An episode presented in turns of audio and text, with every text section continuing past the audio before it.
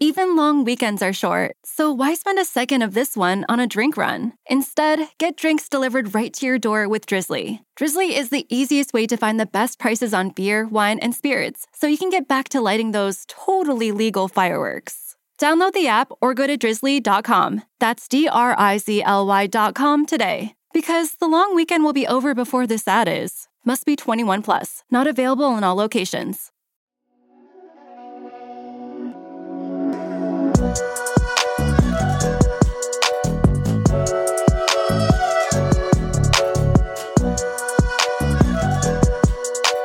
What's up, everyone? Welcome to another episode of the New Evangelicals podcast. Great to have you here. Um, all right, I wanted, I've been trying to do a little more podcasting because so much is happening in our world that involves the work that we do, and sometimes you just need longer form conversations. So I was honored and privileged to have Rachel Laser join us on the show. Rachel and her team, Americans United, actually litigate at the Supreme Court, and they just litigated in the case Kennedy versus Bremerton School District about a coach who was praying with students on the 50 yard line. The Supreme Court did not side in their favor, but I brought her on to talk about what is all what is happening at the Supreme Court. I'm sure if you're listening to the news, you're hearing things like this is unprecedented. The court is going back on precedent. This is historical. What does that mean? And also, how does a case even get to the Supreme Court? Rachel breaks all that down and explains to us why what's happening now really matters. This is a very important conversation if you are tapped into the work that we do, because we have to be honest and transparent about who is fueling these decisions that are really taking rights away from other people while privileging specifically white conservative evangelicalism. I mean, I hate to put it that bluntly, but that's just the facts of the matter. So buckle up. This is a must listen to episode. That being said, of course, thank you for all the support and all the love from the community here. If you want to support the work that we do, you can go to the link in our bio and you can donate. We are a non-profit organization, so all donations are tax deductible. And don't forget, we are partnering with Mad Priest Coffee. So if you go to madpriestcoffee.com, you can get 20% off your offer by putting in TNE20 at checkout. Mad Priest Coffee is amazing. Their branding is great. They they are right on point when it comes to just poking some fun at our own evangelical heritage and just how we grew up. My favorite blend personally is the Dark Knight of the Soul blend, so I recommend picking it up and getting yourself some coffee. All right, friends, without further ado, here is my interview with Rachel. I hope you enjoy it. Well, Rachel Laser, it is great to have you with us. I got to be honest, I, I didn't make the connection right away that you were the person who actually uh, litigated for Bremerton School District in a Supreme Court case. So I'm honored to have you talking to us in our community. Thank you so much for making time. Absolutely. And just to, to clarify, Richard Katskee from our office, who's our legal director, he's the one who actually argued before the court. He did a stellar job, even though we lost, but he convinced three justices full, full hook and sinker. Um, but yes, I am the president of Americans United, actually the first female and the first non Christian president in our 75 years, interestingly. Um, and we are evolving. We are wow. all evolving. Yeah. Wow. Okay, that's awesome. Those are some yeah, uh, some precedents, right? I mean, those, those are are that's great. That's awesome to hear. So let me just start here, just so the the community can kind of get to know you, just for a minute. What got you to where you are now? Like, and, and what do you actually do for Americans United? That's a great question, and I, I am going to try to give a short and simple answer. I mean, Fair I think. Enough the short answer, like the too long don't read answer, is I've dedicated my whole career to trying to make the country more inclusive. Like that's what gets me up in the morning. That's where my heart gets pulled and that's what I love to do. So that is what church state separation is about. It's about freedom for all of us. So it's about equality, really, at its heart. We like to say it's about freedom without favor and equality without exception. Hmm. And that's just in line with everything I've done. The longer answer would just be I've worked in my career a lot on reproductive freedom, and mm. uh, religious freedom is reproductive freedom. We can get into that. Yeah. Um, I've devoted a lot of my career into that space, and I've also worked um, a lot in the religion community, which has been interesting because I grew up as a Reformed Jew, and I went to Sunday school, and I was uh, it's called B'nai Mitzvah because I have a twin brother and I was confirmed and I've raised my kids in Judaism, but I'm not super duper religious. I'm, you know, uh, but I have a very strong religious identity. But I have spent a surprising amount of my career working with and in the faith community, organizing mm-hmm. the faith community to advance a more inclusive society. I've worked for the Reform Jewish Movement Social Justice Office, doing a lot of interfaith work. And one of my favorite projects that I did, which fell into my lap, it was quite unusual, was a project that we we called Come Let Us Reason Together after Isaiah 118. And it was about finding shared values between white evangelical Christians and progressives on abortion, LGBTQ, and some of the most divisive issues of our time. Wow. And that was that was really, I think, one of the my favorite projects that I've ever done. Of course, it was back in 2008, so the times were different. Yeah, I was gonna ask. I'm like, man, if that happened now, I don't, I don't, I don't have like any I don't even know where to start with that kind of conversation. Yeah. So wow, that's fascinating. Okay. Yeah.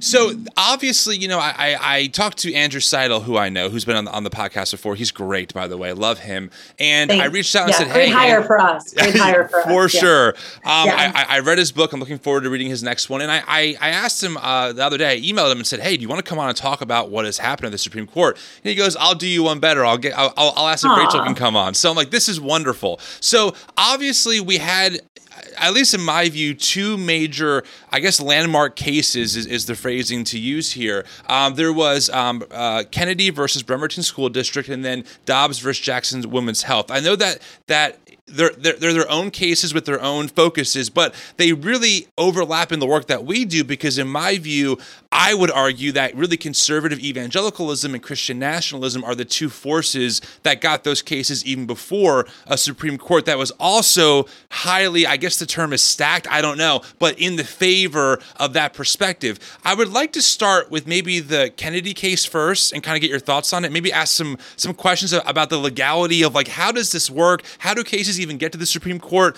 And then if we have time, which I know is we might not have time, but I hope we do. I really want to get into Dobbs versus Jackson because that's also a very important case that I think also needs to be discussed. So, are, are, are yeah. you cool with that?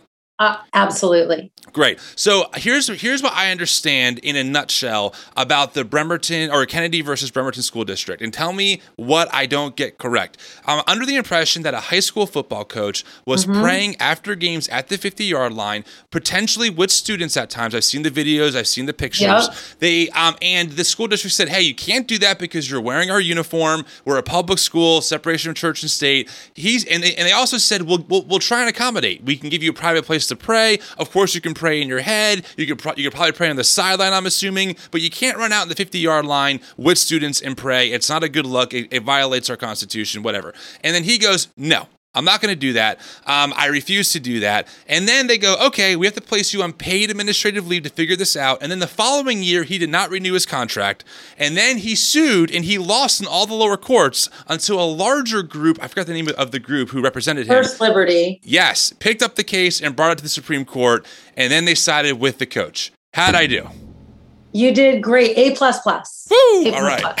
Yeah. well done. Okay, so that's the case. So you, um, you and your team were obviously representing Bremerton School District. Walk me through this. First off, let's just start here on the legality of the situation. How does a case even get to the Supreme Court? Like, how does some guy from from some town in you know wherever, uh, high school football high school football coach, get to the Supreme Court of the United States?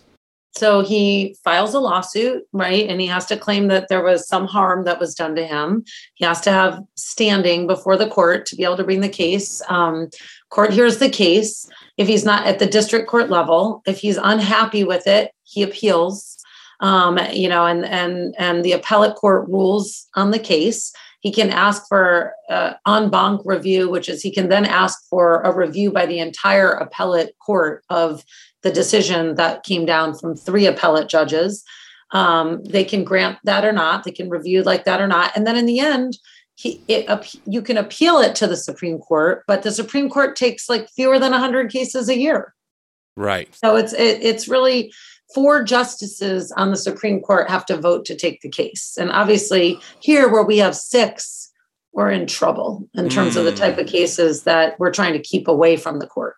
So, okay, one more question. What is you said um, the appellate court or judges? What what what is that? What does that mean? Appellate. Yeah. Judges? So um, so that's when um, you lose a case, sort of uh, on sort of at the district court level. It can be appealed to the appellate court level, and they will um, give it another hard look. Um, they usually are accepting the facts as they were presented at the district court level, but they get to, you know, they're like the, you know, in the levels of sophistication or hierarchy, yeah. they're the next step up towards the Supreme Court. And they get to sort of rule on whether the district court was right or wrong.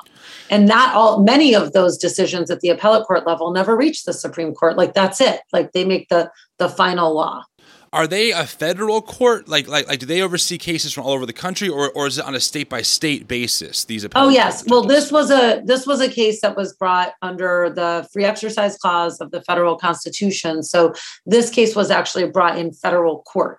And so oh. I am talking now but there is a whole state court system too, but I am talking about the the federal courts right now. It's really amazing because I, I think a lot of people um, don't know how to ask those questions because honestly, yeah. I get confused. I'm like, okay, like there's there's there's my, my my local town court. If I have a parking ticket, right, I can appeal. And then like, but there's also a federal court system as well. So there's really two different court systems in America. Is that what you're saying? A local or state level one, then also a federal court system? Right. There's military tribunals. I mean, there are some others as well, but sure. yes, like generally speaking, you know, standardly you're deciding kind of at what level you want to bring a case. And it depends on whether you have a federal question in part and whether um, it's something that sort of uh, is multi-state. Sometimes that can put it mm. before um, the federal court. So there's various huh. things to consider. There's also strategic decisions, right? Like right now, some of the cases that we want to bring, we would rather bring at the state court level because we don't want to see them go all the way to the the Supreme Court. You still, there are some cases where the Supreme Court does still have final review over a state Supreme Court, but not always. Hmm. Okay, so you mentioned that that um, the Supreme Court picks the cases that they want to hear. excuse me, on a, a a four or a more vote. Is that correct? Yep. And so, because of how the court is currently positioned as far as you know how they swing from conservative to more liberal, right now, what, what I hear you trying to say is that is, is that the court has the option to pick up really conservative, or I would say even more like evangelical type causes um, in front of them that, that that that we know they would probably side in the case of the I guess the plaintiff is that the right legal term? You know, is, yeah. is that is that what you're saying right now? Yeah, the petitioner at that level. The petitioner. petitioner by the time you make it up there. And yes, basically they have the right to choose their own agenda. And normally that agenda has been driven by where there's a, a split in the way the appellate courts have come down or something that's unresolved. But what we're seeing in these cases is they're picking up cases where they're taking the opportunity to overrule decades of precedent, precedent um, decades of, of past law that's been supported by conservative and liberal justices alike, which mm. is very unusual. Okay, so I'm going to preface by saying, um, to quote Michael Scott, I'm going to ask that going that from here on out, you explain it to me like I'm five years old. Okay, we'll start with that. Um, so you, I've heard a lot of this term in the news, right? This is decades of precedent being overturned. Let's start with Kennedy versus Bremerton School District. And again, just to be transparent, I grew up in evangelical circles, right? So I still keep tabs on those people. And yep. this case was positioned as, oh, a high school coach was yep. fired for praying. All right. Now, of course, yeah. once you even watch even watch one news piece or read an article, it's evident there's so much more happening. But a lot of conservatives, uh, mainly evangelicals, have this idea in their head that really people like yourself and organizations like yourself just want to get God out of the country and destroy Christianity, right? Which exactly. I mean, that's that's what I grew up being taught. So, so in the case of of of, of this Supreme Court case, why was it so unprecedented for the Supreme Court to rule that the way that they did if the idea is, well, look, this person got fired just for praying. He has free speech, you know, it's First Amendment, religious freedom, etc. What are your thoughts on that? Those are my thoughts on it. Oh, yeah, the floor no, is yours. Really, okay. my thoughts on it is that are that there are decades of precedent where the Supreme Court has ruled worrying about students' religious freedom, where the mm. court has recognized that students are impressionable, that students are sort of hostage to public school officials. They have to report to school. Right. And where they've been concerned about protecting the religious freedom of students and their families. And those cases date way back to the 1960s. There was a case in 1962 called Engel versus Vitale, where the court struck down government sponsored prayers in public schools. Um, and there, the, the justice who wrote for the court, Justice Black, he wrote, when the power, prestige, and financial support of government is placed behind a particular religious belief, the indirect coercive pressure upon religious minorities to conform to the prevailing official officially approved religion is plain. Hmm. So here, you know, the court was worrying in particular about religious minorities um, and worrying about students, you know, who were religious minorities and and and preventing government-sponsored prayers because public schools are agents of the state. You know, officials there are agents of the state. That is the government speaking, right? right. When they're coercing or pressuring students to pray. Then there was a case in 1992 and it was called Lee versus Weisman, and it was about prayers at graduation ceremonies. Um, and and there the court said that that those types of prayers, like at at you know a graduation or other official public school events, were out of bounds constitutionally. And again, the majority opinion was considering both the government's actions and the dilemma of non-consenting students. And here's another quote from that decision. Sure. The undeniable fact is that the school district supervision and control of a high school graduation ceremony places public pressure as well as peer pressure on attending students to stand as a group or at least maintain respectful silence during the invocation um, and benediction. The, this pressure, though subtle and indirect, can be as real as any overt compulsion. Mm. And there, I think it's really significant. I mean, one of the questions is, you know, was this case, was Lee versus Weisman overruled? And it wasn't overruled. I mean, the court didn't say we're now allowing for, you know, at a gra- school graduation, there to be a pastor who prays with all the kids. Like the, the court didn't say that.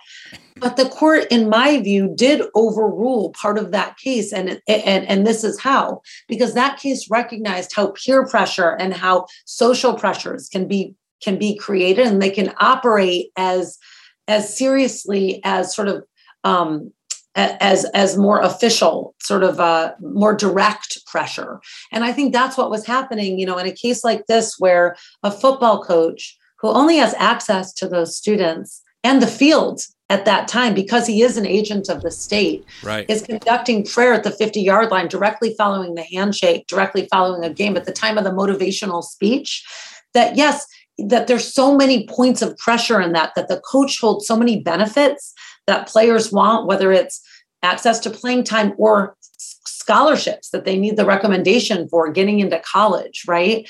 Um, and that they feel pressure to feel part of the team. So when their peers are joining in that may be part of the majority religion that they that they feel so i mean think of these are teenagers that they feel so much pressure and peer pressure as well to join in. The, the court in lee versus weisman realized that is part of pressure and coercion, you know. And the court in, in the Kennedy v. Bremerton decision basically said there were some really insulting quotes actually in the majority opinion that Gorsuch wrote, Justice Gorsuch, which were like, these kids are adults. They have the maturity to not feel, not have to go along to get along.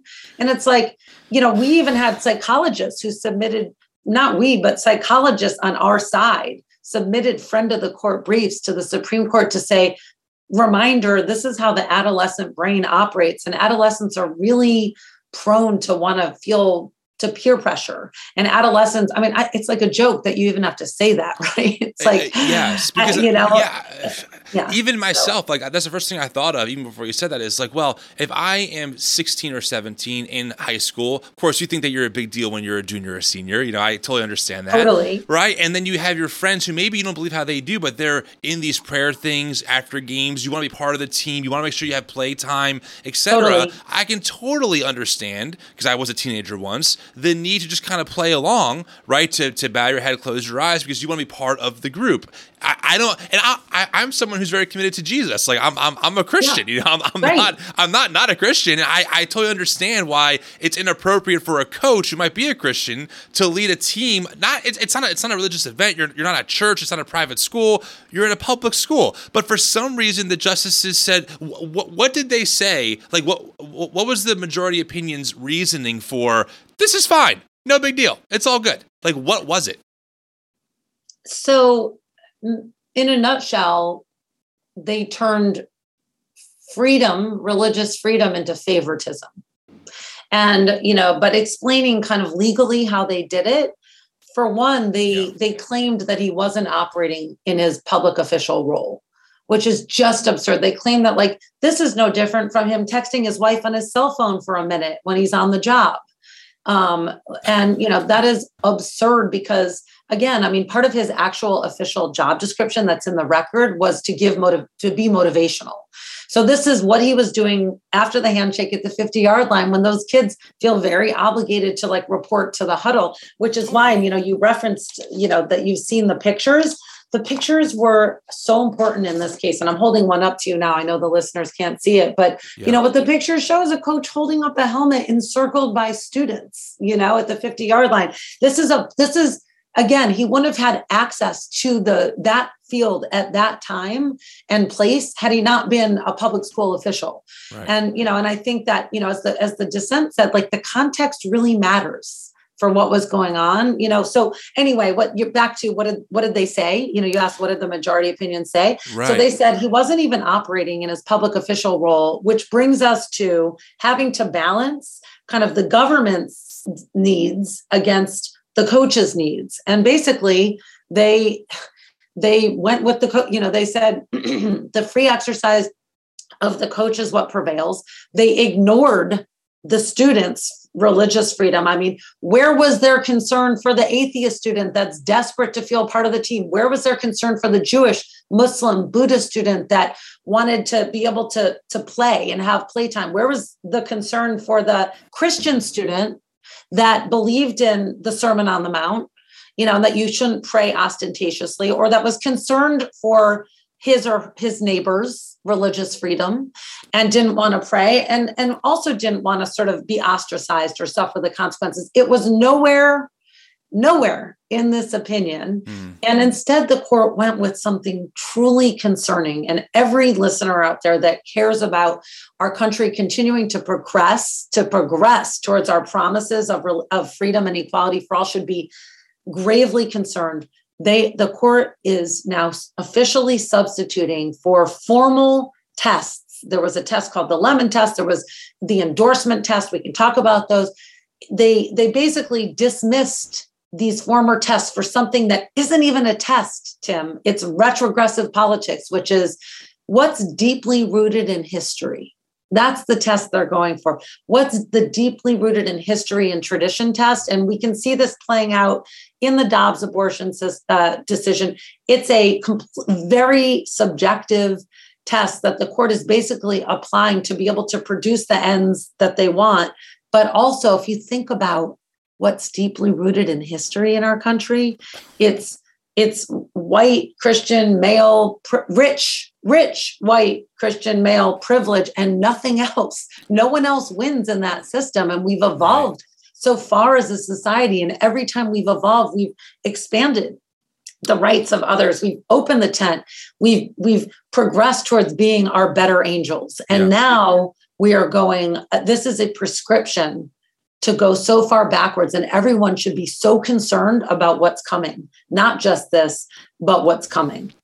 Okay yeah let's pause here and let's break down you, you mentioned a lemon test and then you know moving from that to what's deeply rooted in tradition and history test. What is a test? And and, and then i guess what i'm assuming you're going to say is something like how the justices you know verified their decision in some kind of way shape or form. Like like what what what are they looking at so what is the lemon test and then why is that a huge deal now? You know, yeah. that maybe they're not using that anymore in, in these cases. So the, so the idea of of precedent, right, and of yeah. these tests that the court applies dependably okay. is that like all of us as a society can know when we're basically operating legally or illegally. Mm. I hmm. mean, we we need to be able to have certain behaviors that we can rely on that won't bring us to court, you know, or know when we are going to go to court because we're violating the law.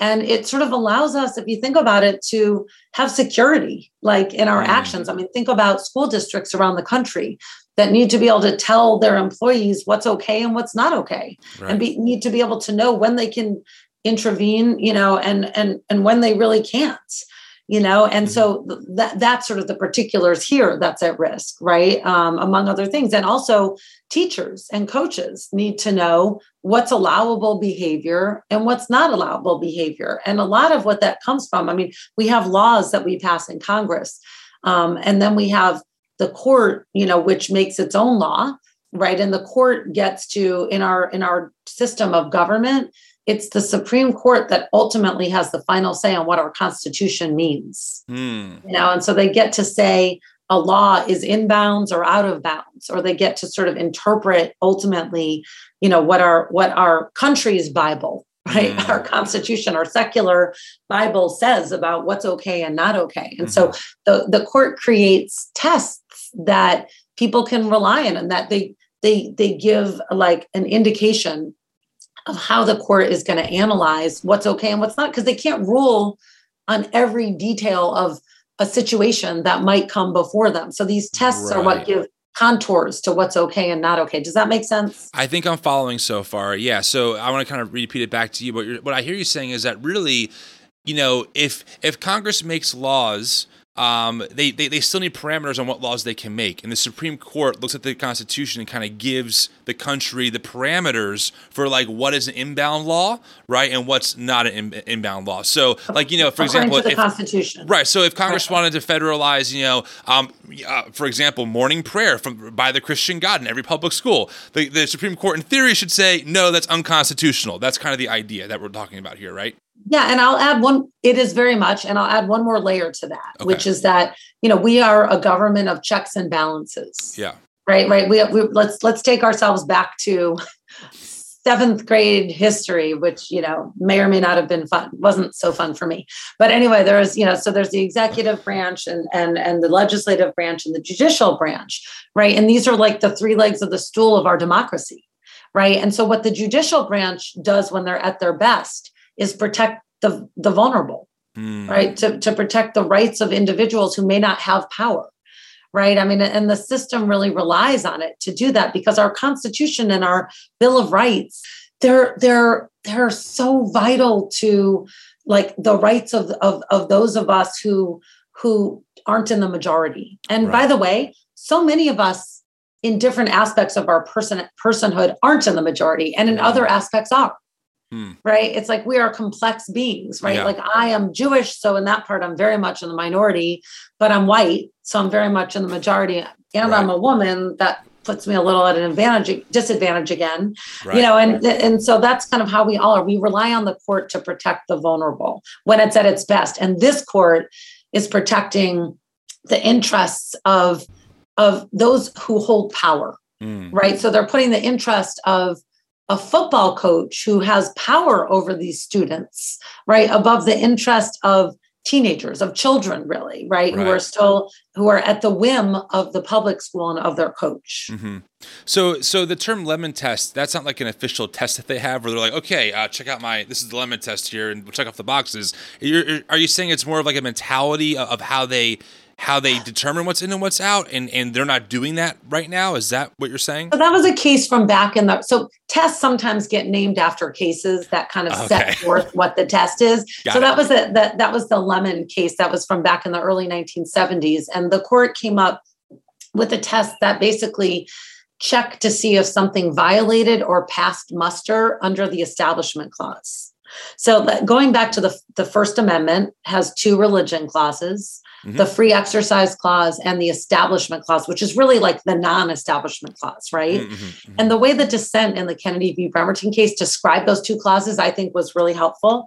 They described the first clause, the free exercise part as like the promise that the government makes to all of us uh, that we can have religious freedom and then the the um, establishment clause is like the backstop on on the exercise of religion that says basically we all have freedom to believe as we choose so long as we don't harm others right? So long as we're not the government isn't imposing something on others and taking away their rights right? And that's the backstop. And, and basically what happened in this case said the dissent in the kennedy v. Bremerton case is the court significantly weakened that backstop, the establishment yeah, clause. I would say um, so. I mean, I'm, right? I'm no legal expert, but if, if that's the standard, it's like, well, I can see how a high school football coach doing this totally blows that out of the water. it's like a free exercise clause on steroids, mm, you know, right, and right. Um, and that's what. So the lemon test was basically, and I, I don't want to take us too far into the weeds, but it's a test that said like the the purpose of a policy has to be you know secular right? It, it can't favor or disfavor religion. The effect of a policy can't favor or disfavor religion and there can't be excessive entanglement of the government with religion.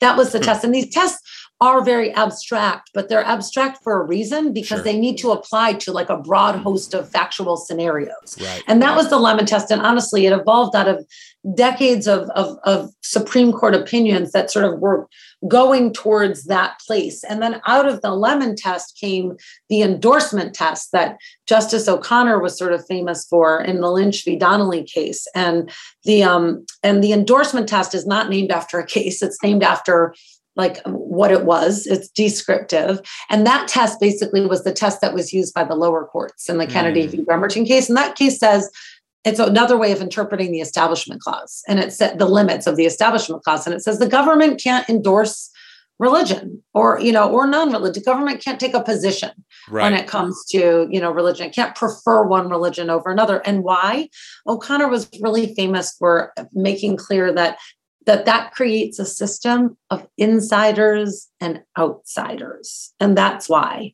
yeah. you know that's not what america is at its best is supposed right. to stand for or religious freedom right it's about equality as much as it's about freedom right. and the court basically said no we're we're, we're going to sort of get rid of those tests and instead we're going to look look to deeply rooted history mm. and tradition and a lot of people have asked well what about the like what if this case had been about a muslim coach that was trying right. to impose you know islam on students? And the answer you know what what would have happened you know?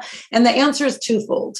One is there would never have been the billion dollar shadow network behind that muslim coach that there was behind coach kennedy. And i mean five Trump alums organizations. I mean, the you know the groups that brought the Masterpiece Cake Shop case, uh, you know, Alliance. Defending Freedom, and the Becket Fund, and the the guy that wrote the Texas abortion ban, and the the Koch brothers, and the DeVosses, and I mean, all these folks submitted the friend of the court briefs on the wow. side of Coach Kennedy. So, the answer number one is that network wouldn't have been there for the Muslim coach and, and would have never gone to the Supreme Court. First Liberty wouldn't have gotten involved.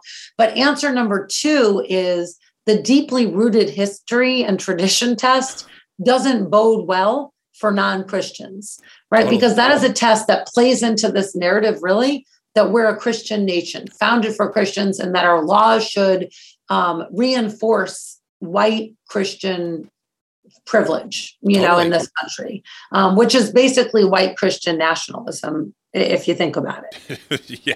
Yes, it is. I mean that that is the concern that so many of us have because, and I think one of the reasons. And by the way, thank you for sharing all that because again, I just you don't hear that in the news, right? It's kind of assumed that you know this. I think a lot of us are like, yeah, we're kind of playing. We're, we're peer pressure to kind of just play along, right? Like, yeah, we know, we're, we understand, but it's important to have some of the more nitty gritty details because we don't know how this stuff works. Like, I'm not in the Supreme Court. I'm not I don't know how yeah. this stuff works. You know, I'm focusing on, on, on other things. Um, I, I, appreciate you saying all this because I, when we shared this uh, in our stories on Instagram, a lot of people said the same thing. Hey, if this was a, a, Muslim coach or a Hindu coach, you know, guaranteed would not be a thing. And I agree because, like you said, there is, and I, I hate to sound somewhat conspiratorial here because I know how how much I push back on conspiracies from my own people groups, right? But there really is a legitimate shadow network of people that are well funded, that do not like to be public, that fuel these things, that get these cases heard at the Supreme Court. So we, we have to acknowledge that 100%. it is it is no less than a billion dollars and i and I, am also not one that likes to exaggerate and i like to be able to back up what i'm saying with yes. with facts and and reality um and, and, you know i'm a lawyer by training and you don't even have to be a lawyer to be that kind of person you are too but here we added up the annual revenue, the budgets of all of the groups that submitted their friend of the court briefs on behalf of the coach, and it's over a billion dollars. Wow. And the problem is, if you think about it, that side, which is basically the side that is trying to stand athwart, you know, progress and yell stop and, you know, like turn back the clock and reinforce existing power structures, that side is so much better funded than those of us who are fighting for the rights of the people. You know, that like Alliance Defending Freedom, which is really one of our greatest opponents of religious freedom. And the sick thing is they claim religious freedom is on their side, twisting it into religious favoritism and religious privilege. They are funded at over $50 million annually. You know, and we are like not like around a fifth of that annual budget, mm. you know, at Americans United for Separation of Church and State. And that's why we are really trying to grow. And here I promised you I was going to flack it just one point. We need folks to join us at au.org because we have so many plans that we are implementing in order to have a call for a national recommitment to church state separation because church state separation is the only guarantee of freedom without favor and equality without exception. And it's about religious freedom and it's about reproductive freedom and LGBTQ equality and racial justice and democracy. It's about democracy because there is no America without church state separation. So please join us at au.org. It's worth it. We are growing our movement and we need to be much, much bigger. We were founded by people of faith. We have tons of people of faith with us. And that's why it's so important as well the work that AU, Americans United, is doing because our country is so divided right now. Yeah. And Americans United is bringing people together. Hmm. We are bringing together the religious and the non religious every day in our briefs, in our cases that we bring before the courts, in our letters to Congress and our letters to state legislatures. We are fighting in the courts, in Congress, and in the public square for your freedom without favor and equality without exception. Join us at au.org and please spread our gospel, which is church state separation, which is the cornerstone of our democracy. Yeah, I, I, love that. That's great. I would definitely encourage the, the listeners to go support for sure because you're doing important work. I mean, listen, we often say that Christian nationalism hides behind words like freedom, but what they really mean is freedom for me and not for thee. They they advocate for policies at the expense of their neighbor. That's what it comes down to. That's how we phrase it. You know, Christian nationalism, conservative, conservative evangelicalism, that's what they do. They advocate for policies that privilege them at the expense of everyone else. And we see this time and time again because even statistically on a national level, both teachers praying with students and um, Roe v. Wade um, are both, uh, well, teachers praying with, with, students is highly discouraged by the majority of Americans, and Roe v. Wade is highly supported by the majority of Americans, unless you're a white evangelical. Then, exactly. or, or, or you're labeled very conservative, according to Pew Research. Then it's six out of 10 white evangelicals support overturning Roe v. Wade, and it's about 60% of the very conservative, not even conservative, the very conservative, who say teachers should pray with students. So these are not even on, on, on a democratic, you know, let, us poll every individual, one big mass vote kind of situation. They are not popular opinions, but because of the funding, because of the power that they hold, they are able to get policies in place that now the rest of us have to submit to, regardless of our own religious convictions. Like, and I don't want to speak too much on this because I'm not super knowledgeable, but I'm under the impression that at least in some um, uh, Jewish traditions, right to a abortion is a religious freedom issue. It's not just about a preference. Am I wrong it, on that? No, you're not wrong. I'm Jewish. And, you know, as a Jewish woman, I am actually obligated to have an abortion if my life is at risk. Hmm. Like that is obligated by um, by Jewish ethical sort of interpretations of of of our, most holy doctrines. Hmm. Um, and, you know, I used to work for the Reformed Jewish movement, and we also have many resolutions in support of abortion rights that come out of our religious denomination. So right. that's why Americans United is actually readying a lawsuit in this space to challenge abortion bans on the grounds of religious freedom. And a lot of people have asked, why is it that there haven't been even more cases that have brought sort of challenges to abortion bans on religious freedom grounds? The answer to that, I think, is because we haven't needed to so much mm. because you know this right was found back in 1973 right it's like like like before you were born and around when i was born right? Um and it was rooted in something that the court called the penumbra of privacy in the constitution. The scary thing is so many rights are rooted in in this they call it substantive due process right? Yeah i've heard of that term. Yeah. Yeah and the 14th amendment. I mean if you think about what justice clarence thomas listed he thinks should be on the chopping block in his concurrence yeah. he said the quiet thing right? right. So he talked about three decisions griswold lawrence and obergefell and those are decisions that protect your right to sexual intimacy in the privacy of your own home, your right to birth control, even as married people and your right to marriage equality if you're part of if you're if you're a part of the lgbtq community. And those rights are also rooted in this penumbra of privacy. So because we had that protection there haven't been so many challenges. What about under the equal protection part of the constitution? What about under religious freedom? But there's absolutely a religious freedom argument for reproductive freedom because we all operate according to different belief systems. And therefore we need to be able to make decisions about our body according to our belief systems and not someone else's. Yeah. So, can you uh, maybe, I'm not sure how much you know about Dobbs versus Jackson, women's health, but can you kind of give like what was the case even about that actually led to um, the justices overturning Roe v. Wade? And also, one more you know subpart to that, I'm under the impression that not all of the majority opinion agree to overturn Roe v. Wade. I think like one of them dissented not to. Is that correct? I, don't know if I'm if I'm even saying that language correctly, but I'm under that impression as well that one of them was like Justice didn't want to go Roberts, Justice Roberts basically said in his concurrence that he he didn't think that we need to overrule Roe in order to uphold the Mississippi 15. It was a challenge to a 15 week abortion ban. Okay. Um, and and Justice Roberts was the one who said he didn't think you know we needed to go that far. But of course, it really was would have been overruling Roe v. Wade and Planned Parenthood versus Casey, sort of the, what followed from Roe v. Wade and became also the law of the land, drew the viability line um, for abortion rights um, because 15 weeks, no matter how you cut it, is pre-viability right. in, in the abortion context. So, you know, he to me it was a, look, it, it, would have been been great if the court even would have stopped short of overruling Roe v. Wade in the way it draconianly and dramatically did, but it really would have still been a, a dire decrease in reproductive freedom and religious freedom. So I, I have you know, like you said, I I like being as factual and honest as possible. I can tell that you do too, okay? Because you don't we don't want to contribute to like the mass hysteria of things that maybe are over the top because we live in that society, right? I feel like every day I hear about from some some I mean for for a while it was critical race theory from evangelicals. It was drag queens were grooming children, right? So I I don't want to participate in the mass hysteria of oh my gosh. However, I have heard a lot of language of of, of how the court ruled is unprecedented because they're not standing on precedent and that's not normal. Eh, can you break that down? What does that even mean? And is that correct? Like, is this truly a historical moment for the Supreme Court in, in our nation's history, or has this happened before?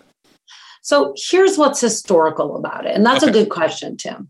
It's not that the Supreme Court has never overruled precedent before, they have right? And and and the classic case and they insultingly cited it was mm. brown versus board of education right. right? That reverse precedent on plessy versus ferguson right? Separate but equal was no longer permissible jim crow right? laws so, essentially right? Need, needed to go away Right, exactly, exactly, and and you know that Brown versus Board of Education desegregated uh, public schools, right, and so that was really a landmark decision where the court reversed precedent. Another decision where the court, you know, reversed uh, uh, uh, sort of what was the law of the land was in Lawrence, where the court said, you know, the right to sexual intimacy in the privacy of your own home was was now a right of the law of the land in the country, right? Yeah. So, but I think what's significant and different about this moment with Dobbs yeah. is that every other time the court has overruled decades of precedent, they've expanded rights, right? They've grown rights. Whereas in Dobbs, the court massively restricted rights. And I will tell you, I am a woman and I view this, I'm Gen X. right? Mm. I view this as the biggest insult to my equality in America that I have ever lived through. And frankly, it's been an emotional time period for me because yeah. I genuinely feel like this Supreme Court is telling women across this country that that, that something that's basic to to our humanity not to mention our religious freedom and our health and our lives which is control over our own bodies is taken away from us right uh, and that's that's a huge slap in the face this is a dramatic constriction of rights and that is unprecedented yeah yeah, I mean, you know, listen, I'm I'm a man. I don't have a uterus, you know, so I know that that that this law doesn't affect me directly. However, I have a wife, I have a partner, and also uh, in our work, most of the people who engage with us on social media are are are women. Um, and you know, the response has just been like it's been it's been heartbreaking, frankly, you know, and it's been very interesting because I feel like you know we've been doing this work for about a year and a half now online. Yeah. And, you know the new evangelicals haven't been around for super long, but I I can't say it enough, and the audience knows this. But like many of them who are listening, I grew up so deep in this culture. I grew up in the pro life culture. I marched uh, in D.C. I held up the abortion is murder sign. I mean, I was 13. You know, just doing what I was told yeah. to do. I, I I wore the they used to make a shirt by a group called Rock for Life. It, it was abortion is homicide. I remember. Yeah, that I was that person. Okay, like I that was, that was Randy me. Brinson's group, or no? That wasn't. It might have been. Yeah. I just knew that yeah. that that the design was cool. It, it, was bold and edgy, right? So you, you wore it. Um, and so I grew up that way, and then as I honestly, one of the things that really changed my mind for the first time, just to be transparent with you, was my wife and I were pregnant with our first, and we went to the the, the um to the OBGYN, and they do you know the, the the full the full like welcome to being pregnant for the first time kind of spiel, right? And they mentioned that that they do all these different kinds of tests, and if certain tests come back a certain way, the viability of the fetus is like zero outside the womb, right? Um, or it's super low, maybe it's like five or six percent, right. and and she said, and at that point you have to make a decision.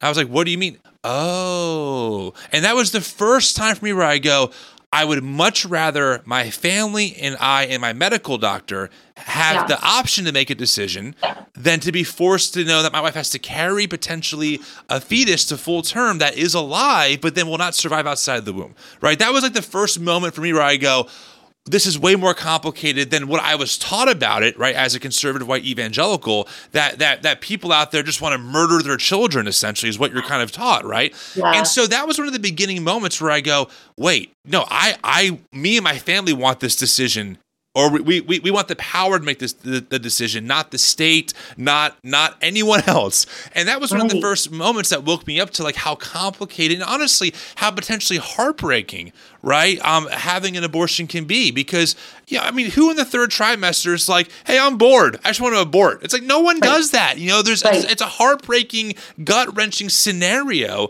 that now i'm afraid has been robbed by so many um because of this ruling um anyway i didn't want to go off that. I, I don't want to go. No, I think that that's yeah. great, and I, I, think that I think I, I just want to comment on what you sure. just said because I I think that when we are part of the part of us that is part of the majority often is oblivious to to kind of what it's like not to be in that majority. Yeah, and I also I also think that it's very human, but it's also keeps us back from from being our best selves and from honoring the promises of our country to grip hard onto the power that we have for for when we're in the majority because it's nice like you you have what, what is privilege it's it's just pure comparative advantage and it's very yeah. human to want I, I, get it i mean it's there's a very human side to want that advantage sure and so i think like the combination of obliviousness with you know the the greed really to hold on to advantage is what's driving so much of what we're seeing now and i think you know, white Christians stopped being a majority in our country back in 2014. You know, we're still a majority Christian, but we're not even any longer a majority white Christian. Mm. And I think, you know, when we think about the deeply rooted history test, that is just a nod back to when all of the existing power structures had the most power, were at their great, the height of their power. And so I think, you know, there's just sort of greed sort of and, and fear right that is driving this this desire to to and, and the agenda now on the supreme court like you said the agenda on the supreme court because when when President Trump put those three justices on the court and and you know and some of them were were done really immorally in my view totally. you know and driven through in the way they were like the the court became aligned with this Christian nationalist agenda and it's and it's a sad day in America because theocracy cannot exist alongside of democracy it's impossible. A hundred percent. You know, it's funny. I um I remember when um, whatever the case was that that uh, where the Supreme Court ruled that that, that gay marriage was was a right. I remember oh, when that ha- yeah okay thank you Obergefell. When that happened you know again I, I grew up listening to talk radio you know listening to Christian evangelical uh, pundits and man this is a radical court. This is just a, a a runaway court. That was like the language that they used you know? And I remember thinking like I don't know man like I mean you know at the time I wasn't even I wasn't even affirming at the time I remember thinking like, well, they have a right to live how they want, like despite whatever I think about it. Like, I was still very much a conservative evangelical thinking this. Like, I don't get it, guys. Like, how is this radical? We live in in, in, in supposedly a free country. Um, it, it, makes a lot of sense to me. And now, right, we're seeing what I would argue is a radical, you know, like a court, frankly, making rules and, and, and decisions based on, like you said, things that like are not the norm. Uh, and also, like you said, and again, we don't want to be alarmist in an unhealthy way, but at the same time, sometimes you have to ring the alarm and say the the way that they're doing this and looking back to history. Well, look back at history and look who's privileged. I mean, Jim Crow laws were a thing. I mean, I, there's a great book by that I always recommend by uh, by Russell Hawkins called "The Bible Told Them So" uh, about about Southern white evangelicals who fought like hell to fight segregation. If that's what we're looking at here, you know, I I am honestly as a white man concerned not only for me because I'll, I'll probably be fine, but for everyone else because this is crazy. Like if that's if that's what you're looking through, I don't want to sound over the top, but I would not be surprised to start seeing rulings coming through that roll back BIPOC rights as well. I mean, we could be back in, in that situation because we've done it before. Why wouldn't we do it again? A hundred percent. That's the standard. No, a hundred percent. I actually think white men should be alarmed for so many reasons. Let's talk about white Christian men and why they should be alarmed. Let's do it. So I'm ready. Okay, so no, so so so number one, first and foremost, white Christian men in this country still count on the fact that we're a democracy. Hmm. Right. I mean, I think like there is a completely fringe number of white Christian men who would say, nope, I'd actually prefer a theocracy. But most white Christian men are very invested in, in America and being and in our democracy and proud of it. And you cannot you cannot take an axe to the Constitution in the way that we are right now and preserve our democracy. It won't last. Right. I mean, people are talking about a civil war. People are talking about our country splitting into half or thirds, or I mean, and and really everything is on the table long term right yeah. now and i and i sadly don't think that we're being alarmist anymore I, it really troubles me i mean you know i think i'm white right and when you grow up sort of white in this country when i did okay not anymore but when i did like you have the the maybe obliviousness and the luxury of just really believing in the government yeah. You know what I mean? I believed in the government, even as a Jewish person. Yeah. Like I really, but now if you've got the highest core of the you know of the highest part of the judicial branch which is basically undermining what our government is supposed to be about that puts our entire democracy on shaky grounds. That's reason number 1 for white christian men to be really concerned. Reason number 2 is most white christian men are very intimately attached to women hmm. to women on some level, whether it's their daughters, whether it's their partner, whether it's their mom or their aunt or their best friend or whatever. And it's not okay for women not to have the ability to sort of control their lives and be equal participants in society. These are people that they really care about. And by the way, that's why you know, even in the South traditionally, when there have been actual ballot initiatives, even on like parental consent for abortion, they haven't always gone through. And it's because when someone gets into the ballot box and they have to pull that lever, well, we don't really pull levers anymore, but you know what I mean? Hit that button. like, like, and say, no, I actually don't want there to be access. Like, I don't want it there to be safe and legal access for people in my community, that's actually not what they support. Hmm. I think it's become a proxy for morality. And I think that it's fair that a lot of people have some abortion is morally complex. That doesn't mean you can you can agree that there's a moral complexity to abortion and still profoundly believe that the only locus for the decision has to be with a woman and her family and her god if she believes and and her doctor. Like you can believe that. At the same time that is totally consistent. Right. Right? But i think today a lot of folks sort of you know weren't believing that abortion could become illegal right? And so they, they might be willing to say they that there were you know that they support illegality on some level and as you say we still have very much of the majority with us 80% a recent gallup poll said at least mm. some of the hmm. time wow. but i think that they're like morality got mixed into legality but yeah. now we are talking about safe and legal access to abortion and especially for those who are more vulnerable and have less access to healthcare in our country, um, you know, who, who are poorer and can't afford to flee their state, who are Black and Brown, who are disproportionately poor because of our country's history of racism, and Indigenous folks.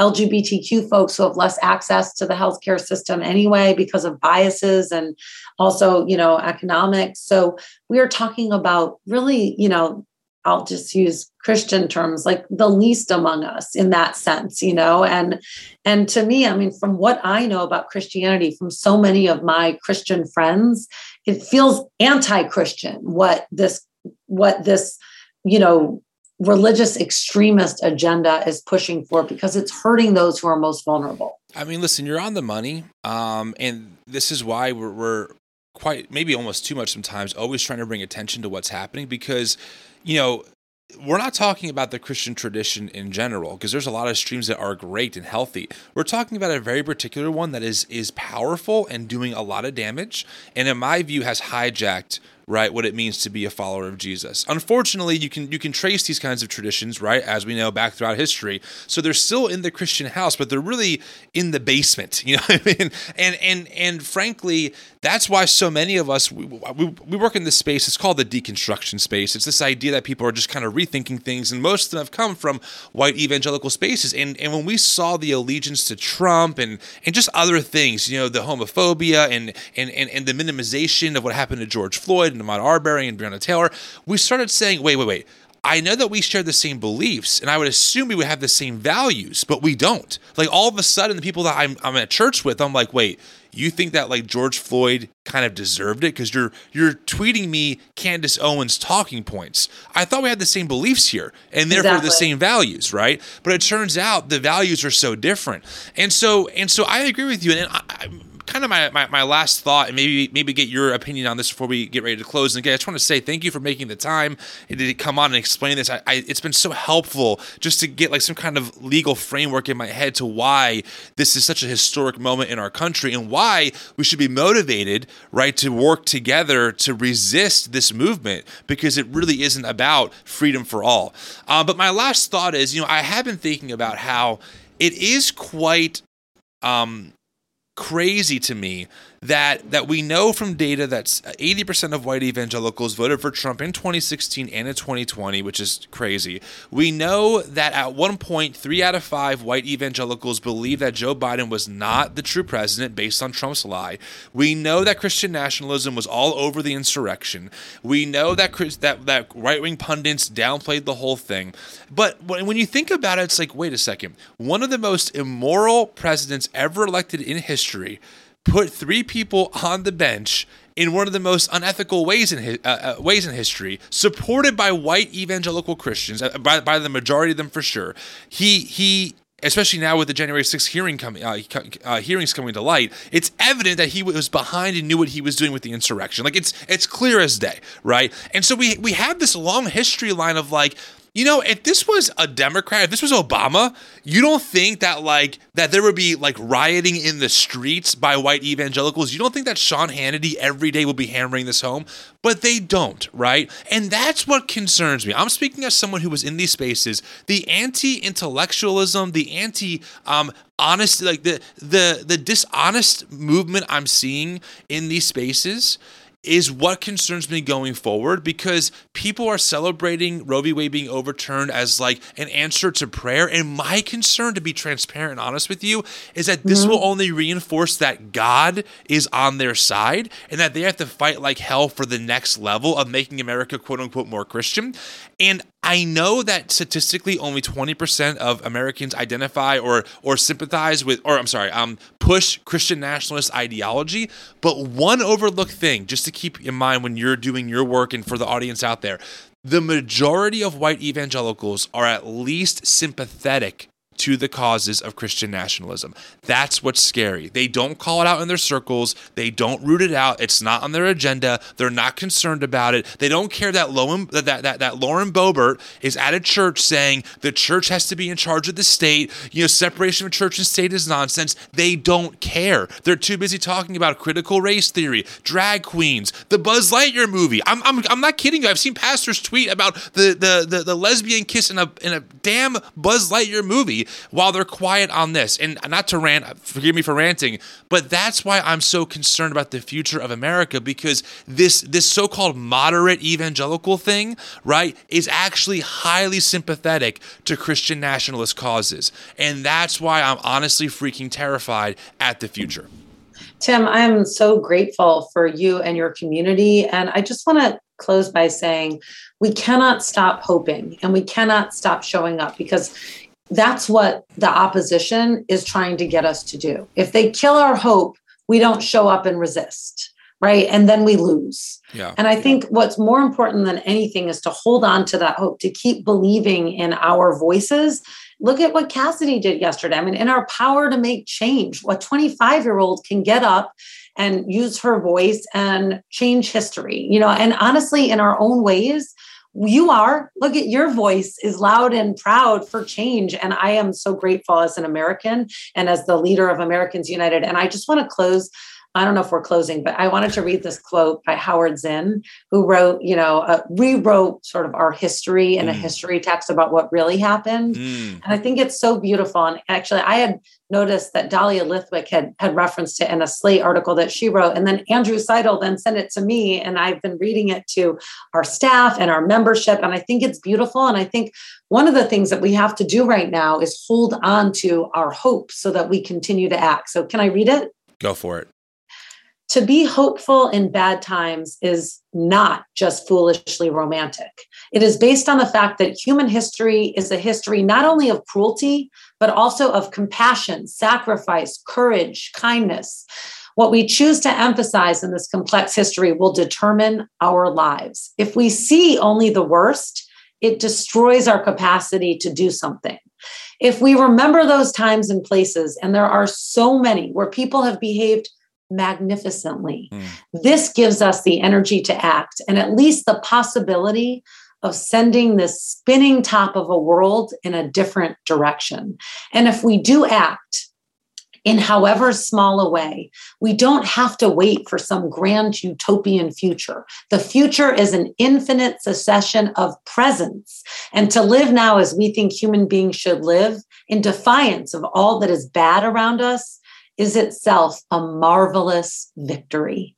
So I hmm. hope that all of our listeners can keep in mind that we are capable of being part of a marvelous victory just by believing in the power of our voices and doing whatever it is that we are uniquely positioned to do in our own spaces and communities to push America towards its promises. Mm. I love that. That's great.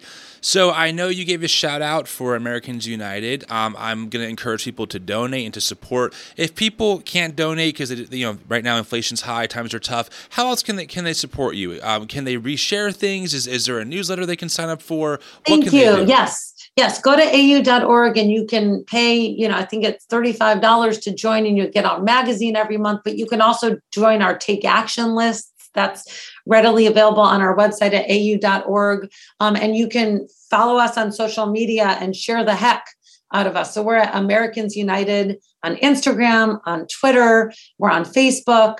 Um, we're going to soon be on TikTok. You can follow Andrew Seidel on TikTok if yep. you're not already. I am followable at Rachel uh, Kay Laser, I think it is, on Twitter.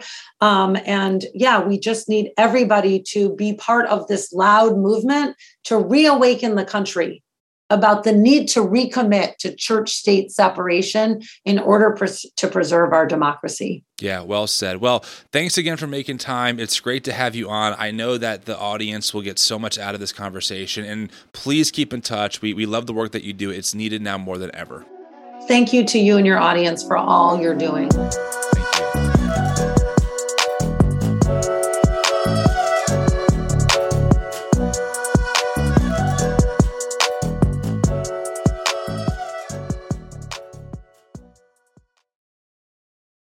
That's the sound of me prepping the grill with Reynolds Wrap. And the sound of me not doing dishes. And the sound of me spending more time outside with my family. Easy prep, cook, and clean. Make time with Reynolds Wrap. I like the sound of that. Now that you've taken on that big job, you shouldn't have to settle for the big box. You've earned a trip to Northern Tool, and we're ready for the details. We know all about the little things that make the biggest difference. Maybe that's why they call us a problem solver's paradise. From pressure washers to power tools, pallet jacks to push carts. Northern Tool and Equipment carries the brands you depend on, like Northstar, DeWalt, Milwaukee, and Strongway. We're made for this. Come see us in store or shop online at northerntool.com.